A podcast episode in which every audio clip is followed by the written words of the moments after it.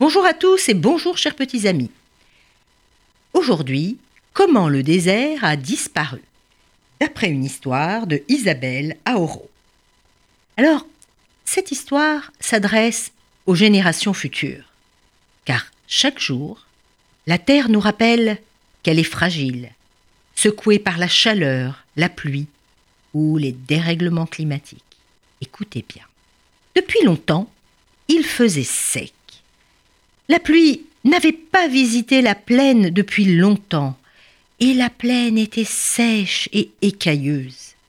Les branches des arbres ployaient sous la poussière, les oiseaux assoiffés guettaient les moindres gouttelettes de rosée, et le soleil, ah, le soleil, ardent, écrasant, déployait toujours ses rayons brûlants sur la terre qui était desséchée, complètement flétrie.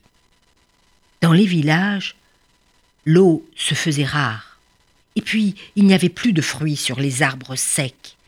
En somme, tout semblait s'acharner pour étouffer la terre. La sécheresse s'installait, mais dangereusement. Si bien que les habitants commençaient vraiment à s'inquiéter. Alors un soir, papa Laïto fit un rêve. Et vous allez voir, un rêve bien étrange. Écoutez ça. Il voyait pousser devant ses yeux les troncs géants de manguiers.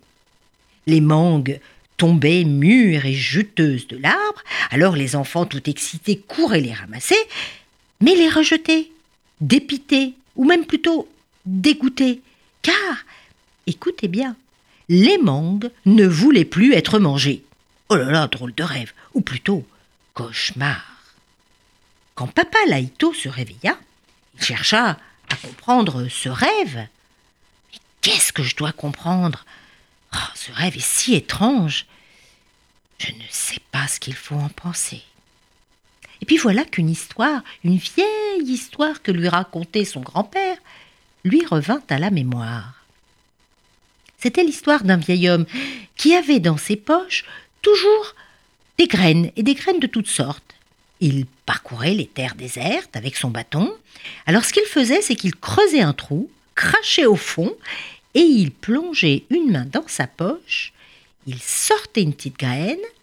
Alors voilà ce qu'il faisait à chaque fois, il soufflait sur elle avant de la faire disparaître dans la terre.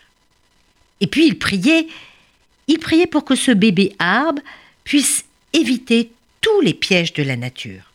Alors par exemple, il, priait pour que, euh, comment faire pour le protéger du vent, du désert, comment se faire invisible afin que les chèvres ne le dévorent pas, ou comment encore prier pour que la pluie de la nuit vienne glisser sur ses feuilles.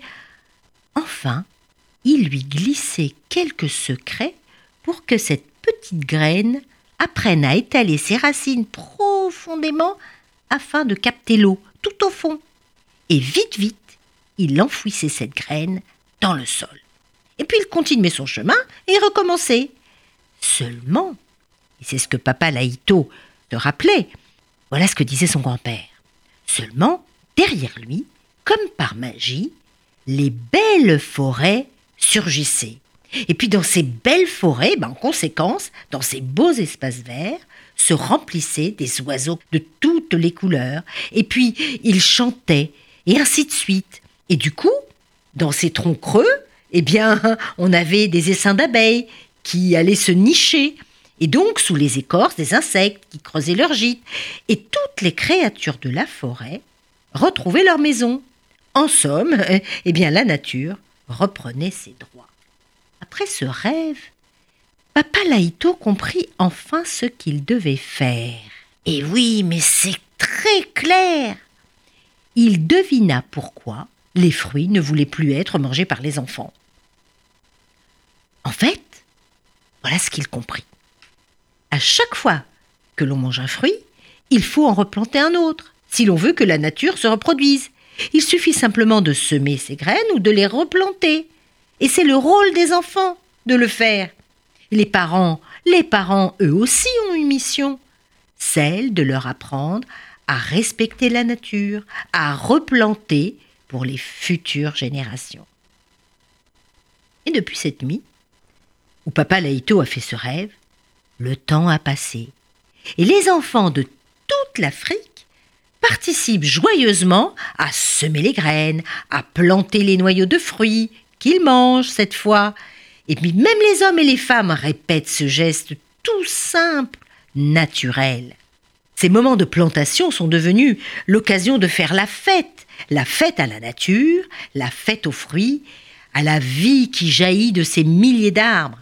Et puis la pluie, qui s'est fait tant attendre, les visite souvent. Depuis, le désert a reculé.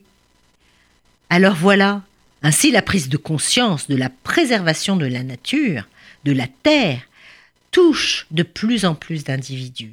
Et ce qui est une promesse d'espoir, c'est qu'elle mobilise la jeunesse. Alors c'est une belle histoire aux générations futures.